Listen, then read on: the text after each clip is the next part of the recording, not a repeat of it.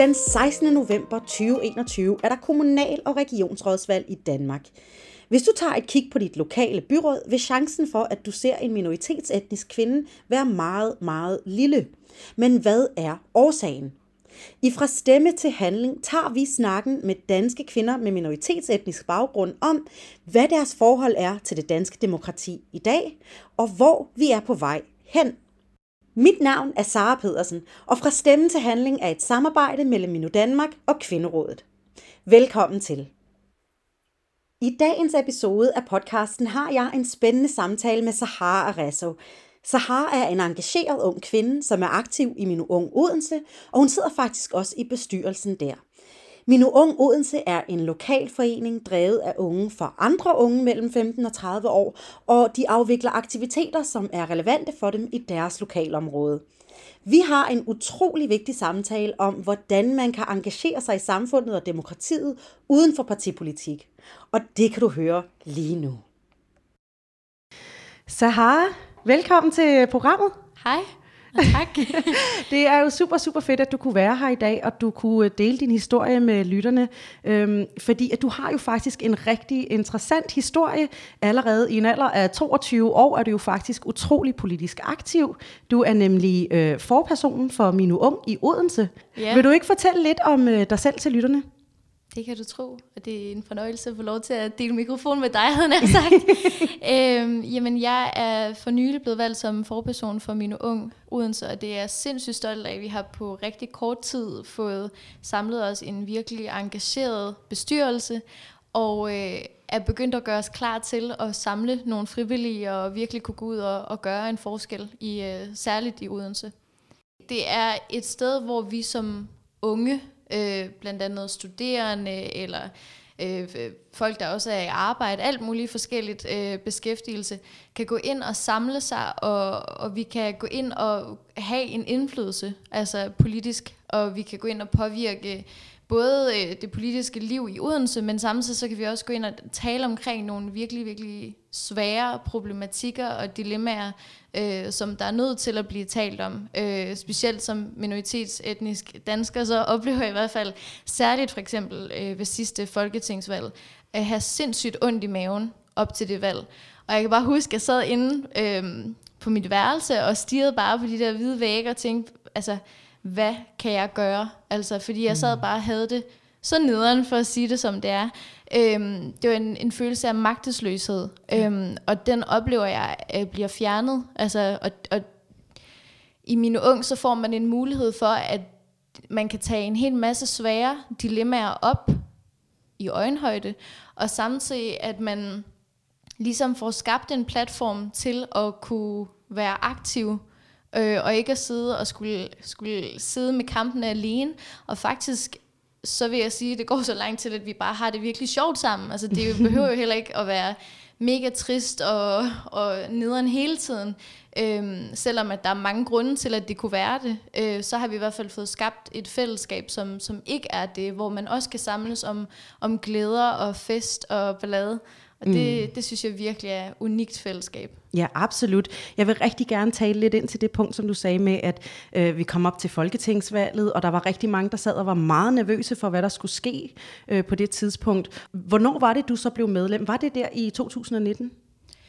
Man kan sige, i 19 der sad jeg og, og tænkte, nu bliver vi simpelthen nødt til at rykke på noget og gøre noget. Og jeg vidste også godt, at der var mange ligesom mig, som sad med, med nogle af de samme oplevelser og øh, en lyst til at gøre noget øh, aktivt. Og der, øh, der tænkte jeg, øh, fordi jeg havde godt lagt mærke til Mino Danmark, og havde set nogle af de kampagner, der var, og tænkt, at jeg sindssygt gerne ville have dem til Odense. Så jeg tog faktisk kontakt til Nidal på det tidspunkt, som var den daværende direktør for Mino Danmark, og spurgte egentlig meget simpelt, om, om det kunne lade sig gøre at åbne noget op i Odense. Og det rykkede han på lynhurtigt, og vi fik øh, startet et arrangement op til folketingsvalget, hvor vi inviterede en masse forskellige folketingspolitikere ind, øh, og fik holdt en debat om nogle af de emner, som der ligesom var øh, på hjertet. Øhm, og det var virkelig øh, den første smagsprøve på, hvad det er, det kan gøre, det her med, at man organiserer sig, og man samler sig med, med nogle andre, øh, som, som også har nogle af de samme problematikker, som man selv synes er vigtige. Lige præcis ved det valg var det virkelig særligt øh, antiracisme, som var virkelig, virkelig vigtigt for os at komme på tale med de politikere, som der var i vores lokalområde med, fordi at det var simpelthen bare et, et, et, øh, et meget voldsomt folketingsvalg. Ja. Altså det var det virkelig. Det var enormt øh, hårdt hele tiden at skulle øh, gå ind på sin telefon og i fjernsynet, og det var nærmest altså, umuligt at undgå. Øh, enormt hadfuld retorik. Øhm, og, og det synes jeg var rigtig unikt, at vi ligesom kunne finde et sted, hvor at man øh, kunne tale om det på, på et ligeværdigt grundlag, men hvor man også kunne indbringe, at der er forsk- altså forskellige syn på, hvordan man skal indrette det her samfund, hvordan man kan tale om minoritetsborgere, skal tale om minoritetsborgere. Så det var rigtig interessant at kunne tale om de emner, øh, som var vigtige for os at få på dagsordenen, samtidig med at kunne få en masse forskellige synsvinkler på det hvor er du bare mega sej. Altså det der initiativ, som du, som du tog, øhm, er jeg sikker på, at der er rigtig mange, der sidder og tænker sådan, uh, det, jeg har siddet og tænkt på noget lignende, men jeg har aldrig sådan ture, fordi hvem er jeg, og jeg er minoritetskvinde, eller et eller andet andet, og så gør man det ikke. Øhm, hvad var det, der fik dig til faktisk at tænke tanken, og så bare go for it, altså øh, kontakte en organisation, som har haft en masse succesfulde kampagner, og så sige, nu skal I altså til Odense, lad os sætte noget op. Hvad, hvad, hvad var det i dig? Var det frygten for Øh, hvad skal man sige, den racistiske tone? Var det øh, en inspiration om, at det var, du kan ændre noget? Hvad, hvad, hvad var det, der, der gik igennem hovedet på dig? Altså helt konkret, så var jeg til et arrangement, som blev holdt i Voldsmose, hvor at, øh, der var en masse forskellige, øh, det var så kommunalvalgspolitikere, som skulle have en debat omkring racisme.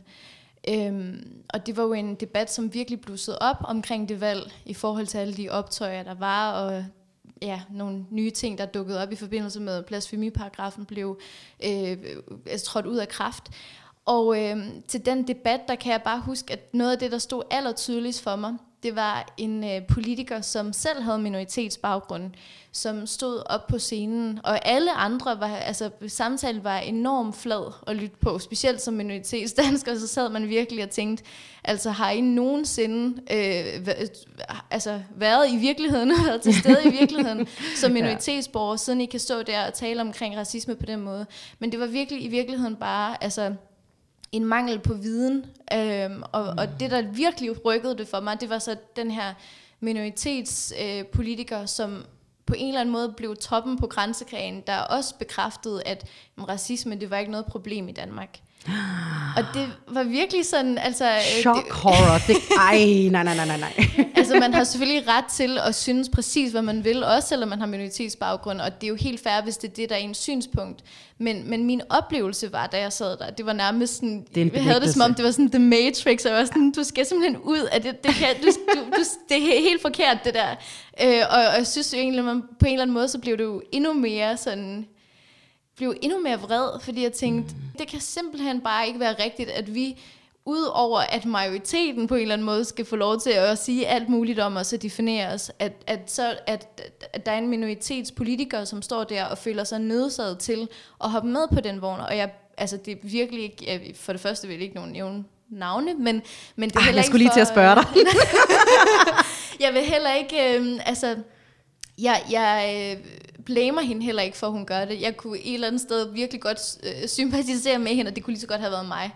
Og mm. det var i virkeligheden det, der var det, der triggede mig. Og så var der en helt fantastisk øh, kvinde, øh, Hiba Yusuf Kilane, som sad og stillede et øh, virkelig godt spørgsmål til en af de politikere.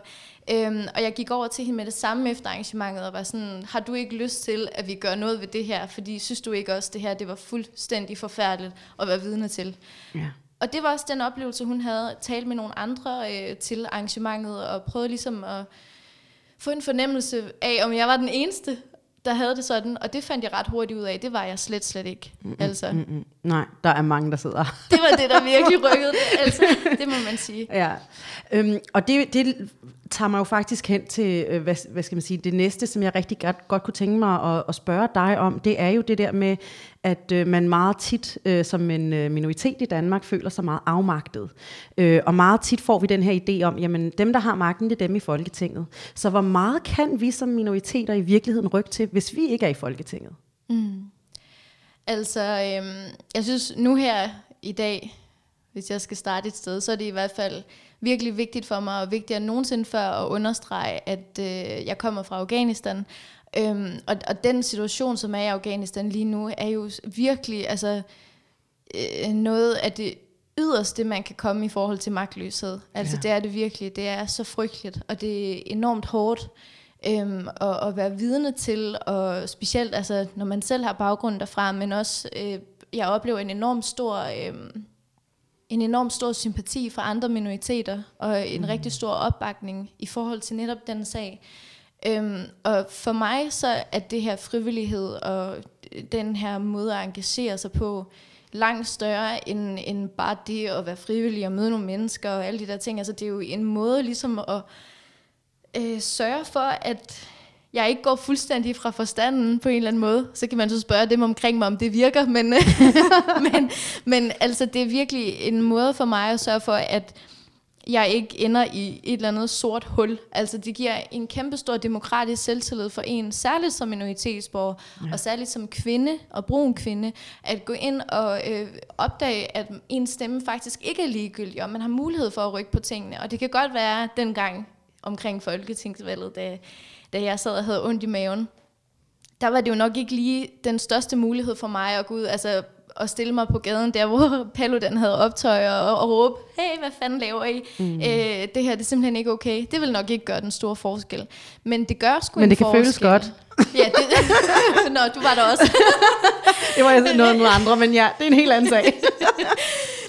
men, men det gør jo virkelig en forskel, når man, når man organisere sig og mobilisere sig og sørge for den vrede, man har, den øh, enorme sorg, dybe sorg, man også har, øh, bliver kanaliseret på en konstruktiv måde. Og her skal man jo særligt passe på som minoritet, fordi man kan, altså man skal jo selvfølgelig ikke tage ind til hvilket som helst fællesskab, og man er nødt til hele tiden at være enormt kritisk over for de fællesskaber, man er i, uanset hvor gode man synes, de er.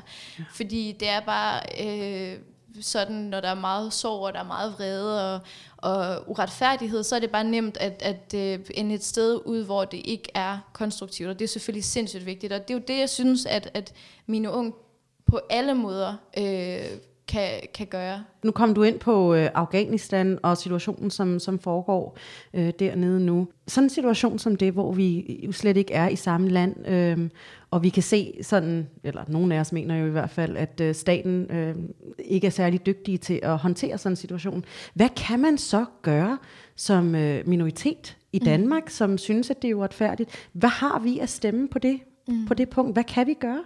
Først og fremmest, så står man jo med en følelse af øh, enorm magtesløshed, og man tænker jo også bare, hvordan fanden kan det her lade sig gøre? Mm. Altså det er jo øh, et, et spørgsmål, der bliver ved med at blive stillet. Altså, øh, når man, når man ser nyhederne, når man, og det er jo øh, ikke bare et øh, rationelt spørgsmål, at man står og tænker, ej, og hvordan kan det lade sig gøre? Og så går man og tænker og grubler lidt over det.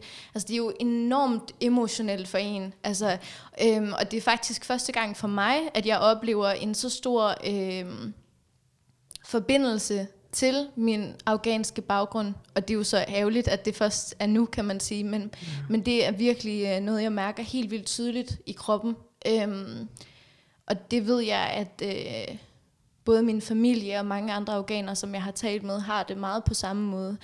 Og i sådan nogle situationer, så er det jo bare sindssygt vigtigt, at man skaber en eller anden form for øh, mulighed for at gøre noget mm. aktivt, mm. så man ikke bare, altså kommer til at, at sidde og for det hjælper ikke, altså nogle afghanere, øh, at man sidder og bliver rigtig ked af det, og man skal selvfølgelig have lov til det, og det er nogle fuldstændig naturlige reaktioner, og det værste, man kan ende ud i, det er jo apati, og det skal vi selvfølgelig ikke. Mm. Men, men, men det, jeg tit prøver at huske mig selv på, det er, at det, der virkelig kan gøre en forskel, det er jo det, man har i sit lokalområde.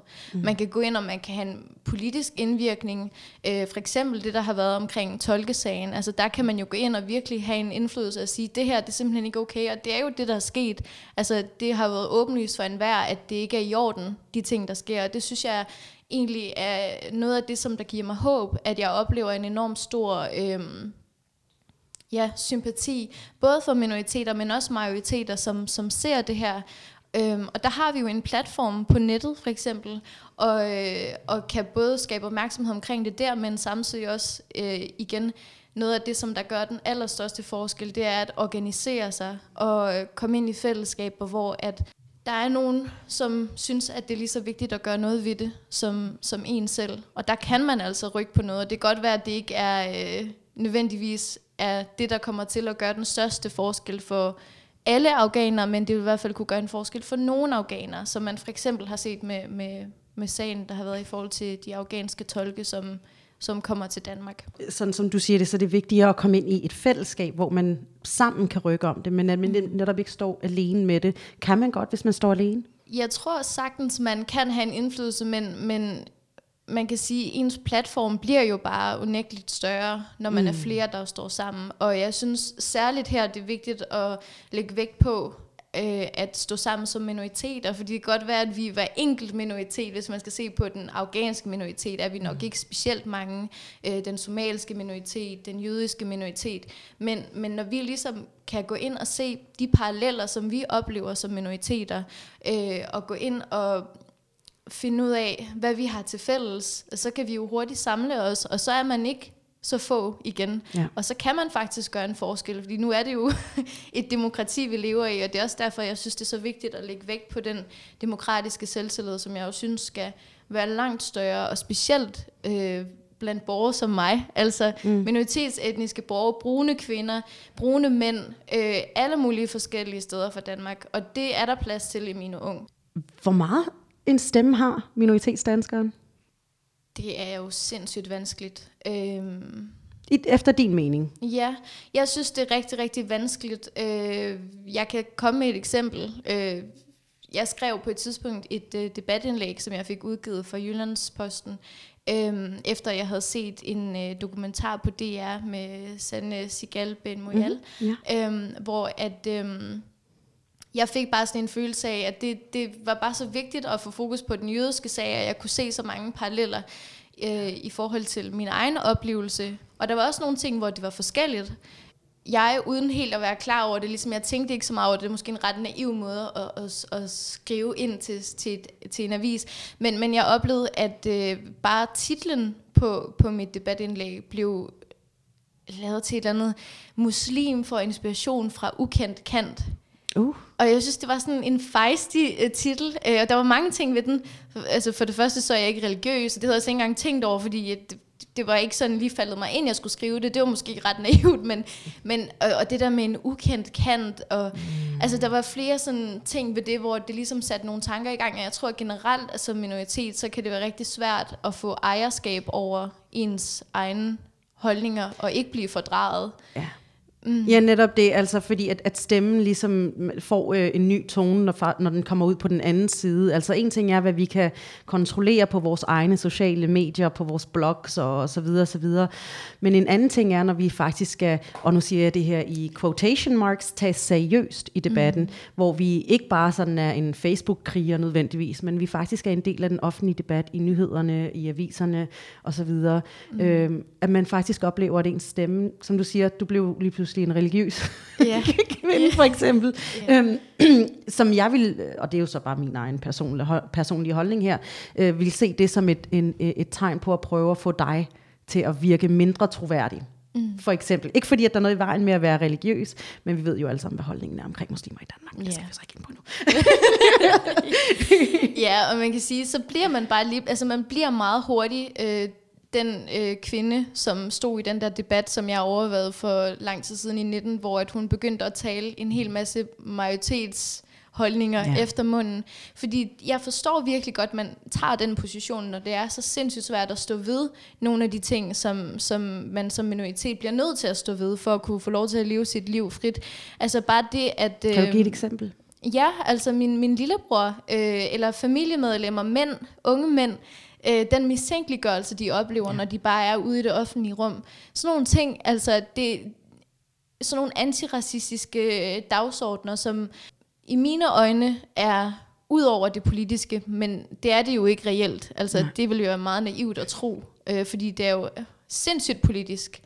Øhm, og, og den virkelighed, som vi bevæger os i, der, der er det bare rigtig, rigtig svært at få lov til at kunne tage ejerskab over ens egen krop, og det er i mm. virkeligheden noget af det første, som, som er vigtigt, og, og det er jo det, man skal gøre igennem samtaler, og det kan være rigtig, rigtig udfordrende, hvis man står alene og, øh, og, og skabe ejerskab og kontrol over det. Men lad os, lad, os, lad os gå ind lidt i det, for jeg synes nemlig, det er utrolig interessant, fordi som en kvinde, som også selv har altså som er minoritetskvinde, som også selv har været med i debatten nogle gange og, og været ude i det offentlige lys, oplever jeg ofte, at, øh, at hver gang man ligesom som minoritetskvinde siger nej, eller siger fra over for noget, øh, som ikke nødvendigvis ligner øh, stereotypen af, hvad de gerne vil have, at man, man er, mm. øh, at man så bliver undtagelsen på en regel. Kan du give nogle eksempler på nogle af de ting, som du skal kæmpe imod, som andre måske ikke har skulle, sådan ligesom som minoritetskvinde? Hvordan, at, hvad, hvad, hvad gør det sværere for dig at få din stemme frem?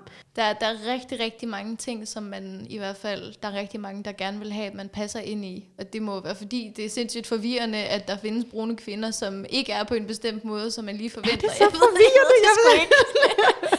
jeg har nogle gange lidt svært ved at forstå det, men det kan jo også være i forhold til sådan nogle ting, som bare generelt at, at kunne have en samtale, hvor man er uenig med hinanden. Altså det mm. her med, at jeg synes, der er rigtig, rigtig hurtigt bliver skabt sådan en stemning omkring sådan noget med, at hvis, hvis man som minoritet øhm, oplever noget, for eksempel øh, som ung mand ikke at kunne gå på gaden, uden at blive mistænkeliggjort, så bliver det bare meget hurtigt opfattet som noget, som, som vedkommende bliver krænket over. Ja. Og det er bare sådan en nem måde at affeje de sindssygt vigtige følelser og menneskelige følelser, som der er. Øhm, og jeg tror at desværre, det har at gøre med, at der bare er rigtig mange indtryk hele tiden, og der er rigtig mange ting galt, som gør, at, at folk desværre bare får rigtig svært ved at sætte sig ind i andre menneskers situation. Og det betyder ikke, at man behøver at være enig, men det synes jeg i hvert fald er et, et rigtig stort problem, at hver gang, at man som minoritet siger fra, så bliver det hurtigt affaret som en, en, øh, en person, der bare bliver krænket. Mm. Og det er jo selvfølgelig langt mere end det. Ja. Altså. Så hvilke kampe som minoritetskvinde synes du, du skal tage op, når du gerne vil involvere dig i debatten? Det kan være i forhold til religiøsitet, øhm, forventninger om, hvordan min familie er øh, mm. derhjemme. Altså, nu har jeg en, en dansk kæreste. Øh, der er der en hel masse ting, som også følger med af spørgsmål i forhold til det. Øh, ja, hvordan har din familie det med det, og alt muligt. Altså, som jo er nogle enormt private spørgsmål, og som også er nogle, nogle ting, som ligesom, jeg tror bare tit også folk glemmer, at, at for, for mange, altså for min familie, har vi været her måske i, min mor har været her i 20 år, og mm. kommer fra en helt anden kultur. Og der er jo nogle ting, hvor jeg synes, man er så sindssygt utålmodig, og i virkeligheden kommer til at, at skubbe tingene længere tilbage ved hele tiden at sætte spørgsmålstegn, i stedet for bare at lade det udfolde sig lidt mere ja.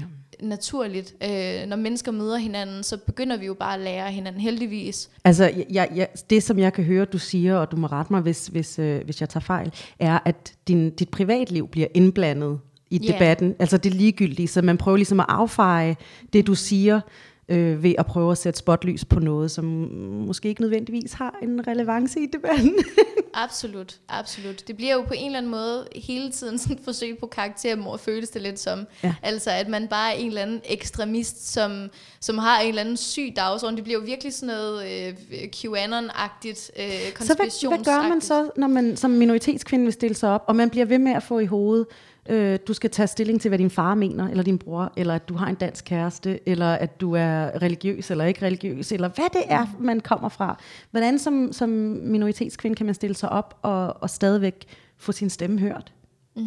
Det er jo et sindssygt godt spørgsmål, og jeg tror, at det er noget, som øh, jeg løbende vil forsøge at blive klogere på, altså for det er et kæmpe stort spørgsmål. Jeg synes, øh, jeg er øh, selv rigtig inspireret af Neha Kilke, som har skrevet en digtsamling for Lindhardt og Ringhof. Hun er rigtig, rigtig god til at, øh, at holde en, en, en form for ejerskab over hendes egen dagsorden, som jeg synes er meget inspirerende. Øhm, så jeg tænker i virkeligheden det her med at øh, se ud på de sindssygt seje kvinder og mænd, som er ude i det offentlige nu her, mm. øh, og som jeg jo bliver så sindssygt stolt af at se, og glad for at se, fordi at øh, det er nogen, som på en eller anden måde øh, har prøvet at begå alle de fejl, som jo i virkeligheden ikke, man kan jo diskutere, hvis skyld det er, og hvem det er, der har været naiv, eller hvem der ikke har været naiv, og hvad det er, der skyldes, at man, man bliver portrætteret på en bestemt måde. Men det er jo i hvert fald nogle mennesker, som har prøvet lidt gennem trial and error, altså gå ud og prøve og opleve at blive misforstået, og så opleve at blive forstået, og igen, og omvendt, og bla bla bla. Men, men det her med at ligesom blive inspireret af nogen, det lykkedes for. Ja. Øhm, det er i hvert fald noget, som jeg selv gør, og sørge for at holde sig rigtig opdateret i forhold til, hvad der er af, af bøger, og øh, altså sørge for, at, at det man selv indtager er, er nogle ting, hvor at der er repræsentation, sådan så man også sørger for, at man selv er i stand til at kunne skille imellem, mm. hvornår noget egentlig er en rigtig repræsentation af brune, og hvornår det ikke er. Nu er det jo, hvad kan man sige, øh, meget tidligt i din karriere stadigvæk, og, og der er jo mange år fremad, hvad kan man sige for dig, og, og vi ved jo ikke, hvor din, din rejse den tager dig hen. Men har du i tanker om at, at deltage i et parti på et tidspunkt, eller har du ambitioner om at, at køre det sådan mere på sidelinjen? Det er jo et sindssygt godt spørgsmål. øhm, det kunne jeg godt overveje. Øhm, men jeg synes, der er, der er mange ting lige nu, der gør, at øh, det giver rigtig god mening for mig at være en del af min Ung, som ikke er partipolitisk, fordi at jeg kan se, at der er nogle dagsordner, som man øh, trods alt på tværs af forskellige partiskæld kan blive enige om og kan finde en løsning på, hvis man sætter ind de rigtige steder. Øhm, så det vil være mit, mit primære fokus nu her, men, øhm, men jeg holder mig åben og øh, bliver fortsat sindssygt inspireret af, af de kvinder, som er i Folketinget nu her med øh, minoritetsbaggrund. Jeg synes virkelig, de gør et sejt stykke arbejde, og det er faktisk uanset hvilket parti. Øhm, altså det er virkelig øh, inspirerende at se. Hvad mener du er fordelene ved at ikke at være med i et øh, parti øh, i øjeblikket for eksempel, i forhold til måske at være i et parti? Er der nogle ting, som du føler, du kan gøre bedre ved ikke at være øh, medlem af et parti? Ja, det er der. Øh, og jeg vil sige, det primære, det er jo bare, at der generelt er meget splittethed nu her omkring de forskellige partiskæld, som er. Øhm, og jeg synes, det der virkelig, virkelig er unikt ved ikke at være en del af et parti, men at gå ud og engagere sig på andre måder, det er, at man ligesom får en, en større platform, og jeg tror, man kan få nogle mennesker til at lytte, som måske ellers bare vil lukke ørerne med det samme. Mm-hmm. Øhm, det er jo meget nemt, og det er jo også noget, jeg gerne, rigtig gerne selv vil øve mig på. Det er jo ikke altså fuldstændig heldigt. Det er jo sindssygt vigtigt, at man sørger for at få samtaler med folk, som man er uenig med, og det tror jeg øh, er, er noget unikt, som, som mine unge kan gøre, specielt inden for minoriteter, øh, fordi at vi selv er så gode til at gøre det indad til, og har skabt et så stærkt fællesskab, hvor vi øh, kan tale omkring nogle enormt sårbare ting og enormt betændte ting, som der er inden for minoriteter. Øhm, og jeg tror, at når vi er så stærke indad til, så vil vi også kunne gøre en rigtig stor forskel udad til. Øhm, og det er også på tværs af, af partiskæld. Så øh, det er jo kun begyndelsen nu her. Øhm, men, men der er i hvert fald rigtig mange muligheder, og den er måske lidt mere, verden er en lille smule mere åben, hvis man ikke går ind og, og tager øh, en bestemt position på den måde. Kan du, kan du snakke lidt ind til det, øh, lige netop det, for jeg synes nemlig, det er, øh, det er super interessant, og jeg er sikker på, at der er mange, som, som også vil give dig ret, men der er nok også nogen, der vil sidde og sige, jamen du har da mere magt, eller du har mere, øh, hvad skal man sige, taletid, hvis du er i et parti. Altså, lytter folk anderledes til en, hvis man er i et parti, øh, end hvis man ikke er? Jeg tænker umiddelbart, bare ud fra egen erfaring og ud fra min studiebaggrund, altså ved jeg bare, at, at man ligesom generelt er bedre til at lytte til folk, som man er enig med, eller som man ikke i forvejen har kategoriseret som nogen, man er uenig med. Øhm, og der tror jeg, at det, der er særligt øh, vigtigt, det er, at man ligesom får repræsenteret forskellige synspunkter. Og det er jo det, som der er mulighed for, hvilket der ikke er mulighed for på samme måde inden for et parti. Øhm, mm. Nu taler jeg om mine unge som fællesskab. Øhm, at man kan i tale sætte nogle af de her forskellige udfordringer, og øh, sørge for virkelig at få nogle yderpositioner med. Øhm, og, og det, vil, det er ikke min oplevelse, at man kan det på samme måde i et parti, fordi der er det lidt mere vigtigt, at man har nogle lidt mere rene linjer i forhold til, hvad man synes. Øhm, og jeg tænker jo for de fleste, at det må være sindssygt svært at finde et parti, man er 100% enig med. Øhm, og der øh, slipper man jo for den del af det også, hvis man, hvis man oplever sig selv som værende mere flygtig i forhold til, ikke nødvendigvis i forhold til ens holdninger, men at, at ens holdninger ikke nødvendigvis passer ind i sådan en, en, øh, en boks, mm. som man får fra, øh, fra et parti.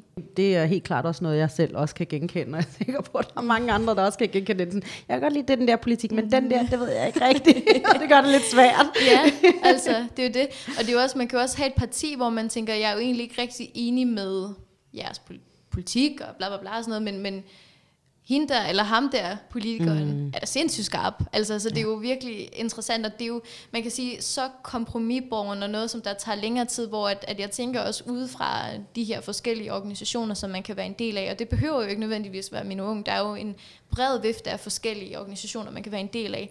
Der kan man virkelig også gå ind og, og, og gøre en forskel rent kulturelt, altså gå ind og, og holde nogle forskellige arrangementer, og være aktiv på medierne, og sørge for at nå ud til ja alle mulige forskellige slags mennesker, men også minoriteter. Øhm, ja. Ja. Jeg tror, altså for, for mit vedkommende, så, har, så er sådan en ting, som jeg altid er meget bekymret for i forhold til politikerne i Danmark især, øh, men selvfølgelig også mange andre steder i verden, er, at det er en karriere, øh, at man ikke nødvendigvis længere gør det for folket. Altså det handler om at få en, øh, en løn, det handler om at kunne blive i Folketinget, det handler om pensionen. Ja, man kan sige, at det er i hvert fald en mere kompleks øh, situation for nogle af de politikere, som sidder inde i de forskellige partier, og jeg tror særligt for minoritetspolitikere må det være enormt udfordrende, altså at, at, at sidde og måske ikke nødvendigvis altid have nogle holdninger, som er fuldstændig det samme som, som de andre i ens parti, specielt hvis man kommer ind i de store partier, øh, som har en lang historie. Øhm, og der, der kan man sige, jeg har talt meget omkring, hvad der er det smarte ved fællesskaber, hvad det er det vigtige ved fællesskaber, men, men det er jo også sindssygt vigtigt, at nuancerne får lov til at blive der, og der er der desværre bare ofte grundet sådan hele måden, det er opbygget på, kan det være rigtig svært at gå ind og, og fokusere på helt konkrete løsninger nogle gange, fordi at der kan være så mange forskellige holdninger til det. Øhm, og jeg tror også, at det kan være svært at, at have en holdning, som ikke nødvendigvis er fuldstændig øh, på samme linje som, som resten af partiet. Og det må der jo være på tværs af, af skæld, også som majoritet selvfølgelig. Mm. Øhm, og det er jo noget, som man i lidt højere grad undgår. Og det er jo også derfor, jeg, som jeg tidligere nævnte, at man er nødt til at være enormt kritisk over for de fællesskaber, man bevæger sig i. Også selvom man selv synes, at det fællesskab, man er en del af, er herregodt, og det bare mm. fungerer. Fordi der er altid ting, man kan optimere. Øh, vi er ja, jo flugtdyr, altså. Ja. Ja, og, og, jeg, og jeg tænker da som minoritetskvinde, og, og måske, måske altså, nu, nu må du sige, om det, om det passer for, for dig også i min ung, men i hvert fald, øh, hvis man sidder i et parti, at der er utrolig meget pres på at repræsentere alle på en eller anden måde. At man ligesom bliver øh, den person, som skal repræsentere minoritetskvinden i Danmark, som mange andre politikere ikke ser nødvendigvis. Øh, om du oplever det samme i virkeligheden også, øh, når, når du kommer der som forperson for Minu Ung, at, at lige pludselig er der et pres på dig for, at du skal ligesom repræsentere alle unge minoritetsetniske danskere? Altså det er i hvert fald noget, jeg virkelig, virkelig øh, tænker meget over. Specielt fordi jeg selv kommer fra en, en uddannelsesmæssigt meget privilegeret baggrund, og min mor har en længere gående uddannelse, videregående uddannelse og, og har et, et privilegeret job og sådan nogle ting. Og jeg er ikke vokset op i, i et såkaldt ghettoområde og alle de her ting. Øhm, så, så det er noget, jeg virkelig, virkelig er bevidst omkring, at jeg er nødt til at gøre mig klogere på, fordi at det er jo selvfølgelig ikke sandt, at, at man som minoritet kan repræsentere alle, øh, medmindre man er opmærksom på det. Mm. Og det er jo også derfor, jeg synes, det, det er det, der er lidt ambivalente, når man taler omkring repræsentation, at det jo ikke nødvendigvis handler om, man er øh, hvid eller sort eller brun eller gul, øh, og man sidder inde på, på Folketingets øh, forskellige stole, øh, og man kan gå ind og tælle på den måde, fordi det handler jo også om substans, og det kan en hvid politiker også repræsentere, hvis de er sat ind i det. Og det synes jeg faktisk er sindssygt vigtigt at lægge vægt på, øh, at, at det, det handler også om forståelse, at man er i stand til at sætte sig ind i nogen andres position. Øh, men det er jo desværre, kan man sige, ofte også sådan, at når man selv har en bestemt baggrund, hvis man er, øh, hvad hedder det, tilhører en... Øh, hvis man er handicappet for eksempel eller andet, så ved man måske bare lidt bedre, hvordan man bedst kommer ned af en eller anden trappe. Øh, og det kan godt være nemt for en, som, som har en almindelig krop, kan man sige, at, mm. at gå ind og gætte omkring det, men det er bare noget andet, når man altså, sidder i en kørestol og skal gå ind og se, hvordan fungerer det helt konkret. Øh, og det tror jeg, ja, at det ofte er sådan, at, at vi synes virkelig, at vi har nogle dygtige politikere på tværs af partiskæld. Øhm, og de kan jo også sagtens forstå andres position, men det kan jo godt være, at det nogle gange bare ikke falder ind i deres interesse at repræsentere den position. Så der er der jo igen en, en interessekonflikt også, som man er nødt til at være opmærksom på. Øhm, Mangler vi flere minoritetsetniske kvinder i Folketinget? Det synes jeg absolut, vi gør. Okay. Absolut.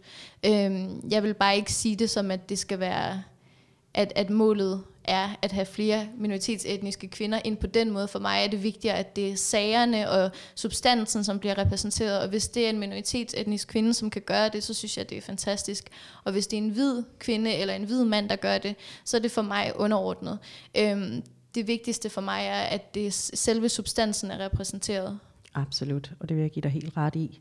Så har vi er kommet op på tid her, øh, men det har været en utrolig spændende samtale øh, at have sammen med dig, og altså, du, du er jo mega inspirerende.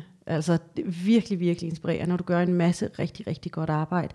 Har du nogle ord til folk derude, som sidder derude lige nu? Måske en, en ung pige, som rigtig godt kunne tænke sig at prøve at rykke på nogle ting i samfundet, men måske ikke nødvendigvis har lyst til at, at, at deltage i sådan et parti, eller at være medlem af et parti. Hvad skal de gøre? Mm. Så vil jeg sige, lidt inspireret af, af Viktor Frankl, øh, en jødisk psykolog. Altså, når man har svært ved at finde mening i ting, og når man har svært ved at svare på de spørgsmål, som man får, hvordan kan det her lade sig gøre, så giver det sindssygt god mening at finde en mening med det. Gå ind og finde ud af, hvad det er, der er vigtigt for dig.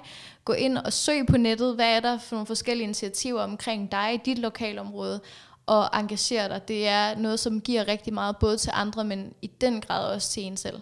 Ja, absolut rigtig godt råd der fra Sahar. Tusind tak, fordi du kom og var med i uh, programmet i dag. Det var simpelthen så fantastisk at have den her samtale med dig. Tak for det. Selv tak.